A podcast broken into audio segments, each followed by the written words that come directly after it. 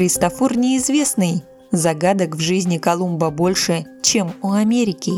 Текст Андрея Сидорчика.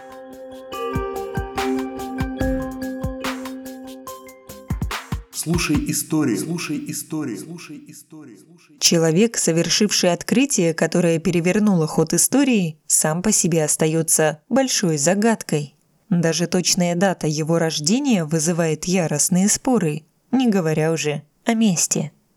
Согласно наиболее распространенной версии, Колумб родился в Генуэзской республике в небогатой семье в период между 26 августа и 31 октября 1451 года. Но, как говорится, это не точно.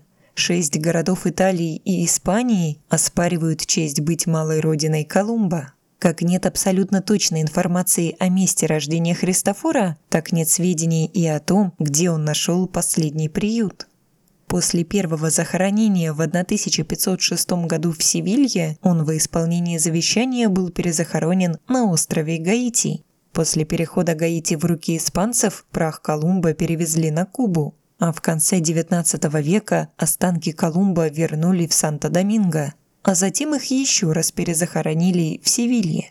Весьма вероятно, что в ходе этих перемещений останки мореплавателя могли быть утрачены безвозвратно.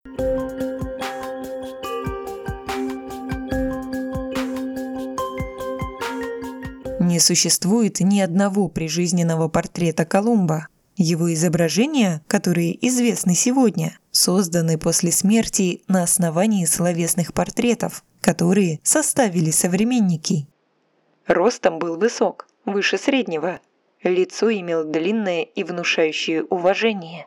Нос орлиный, глаза синевато-серые, кожу белую с краснотой. Борода и усы в молодости были рыжеватые, но в трудах посидели.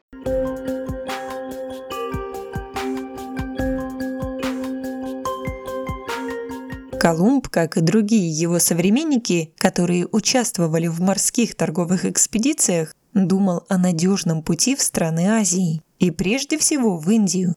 Тогда же начался ренессанс существовавших еще с античных времен теорий шарообразности Земли. Флорентийский ученый Паоло Тосканелли изложил эту теорию в письме ко двору португальского короля. Ученый указал, добраться до Индии можно, плывя на запад, а не на восток. Письмо попало к Колумбу, который посчитал задачу такого плавания вполне выполнимой. При этом и Тосканелли, и сам Колумб имели крайне смутное представление о реальных размерах Земли, что в итоге и стало причиной величайшей ошибки в истории человечества.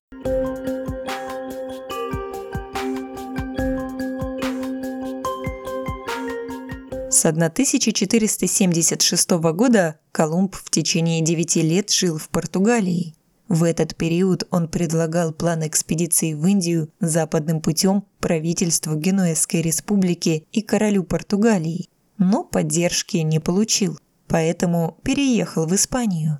И в течение семи лет пытался добиться поддержки проекта своей экспедиции уже там – в итоге решающее слово оказалось за королевой Изабеллой Кастильской, которая была готова заложить ради экспедиции собственные драгоценности. Но Колумб жестоко ошибался. Он полагал, что от Канарских островов до Японии не более пяти тысяч километров. Мореплавателя бы ждал оглушительный провал, а возможно и гибель, если бы вместо желанной Азии он не уперся во что-то другое.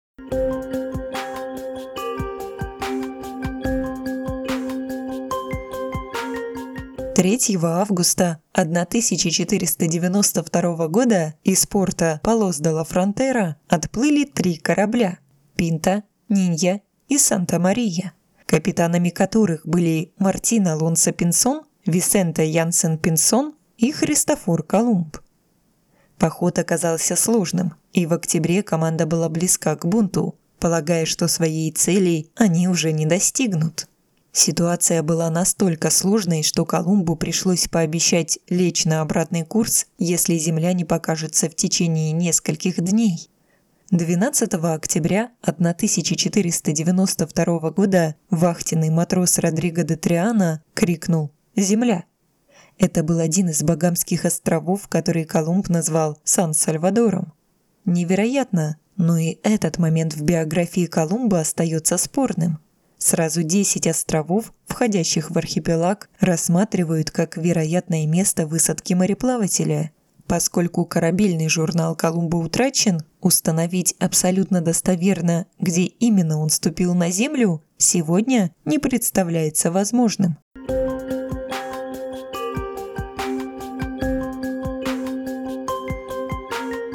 Лавры первооткрывателя вполне могли достаться не Колумбу, а капитану каравеллы Пинта Мартину Пинсону. Он сыграл важную роль в экспедиции, вложился в нее деньгами, предоставил принадлежащий ему корабль, оказал Колумбу протекцию через советника королевы Изабеллы. Кроме того, часть средств Колумбу предоставили под поручительство Пинсона. Все это позволило ему во время плавания вести себя довольно независимо – а иногда и вовсе не выполнять указания Колумба. На обратном пути он фактически устроил гонки, стремясь первым сообщить королю вести о сделанных открытиях. Пинсон был близок к цели, но ему помешал ураган, и в итоге Колумб вернулся на несколько часов раньше. Христофор конкурента не пощадил, представив его во время доклада королю как смутьяна. В итоге Мартин Пинсон также собравшийся навстречу к монарху, получил запрет появляться при дворе. Разочарование и обида оказались сильнейшими, подорвав его здоровье. В том же году моряк скончался.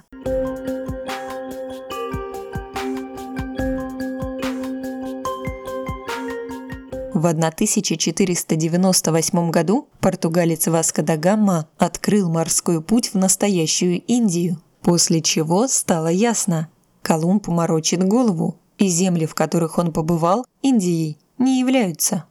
Поскольку испанская корона не получала доходов с территорий, открытых мореплавателям, Колумба лишили ранее предоставленных монопольных прав, а в новые колонии с особыми полномочиями направили Франциско де Бабадилью. Королевский посланник арестовал Колумба, его братьев и в кандалах отправил в Испанию. От полного краха мореплавателя спасли испанские финансисты, которые полагали, что открытия, сделанные Колумбом, в любом случае имеют колоссальные перспективы. В итоге обвинения с Колумба сняли.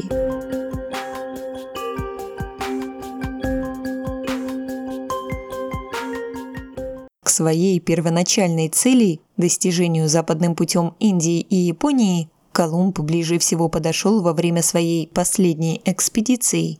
Он добрался до бухты, столетия спустя ставшей входом в Панамский канал, и установил, что Тихий и Атлантический океаны разделены узкой горной полоской земли.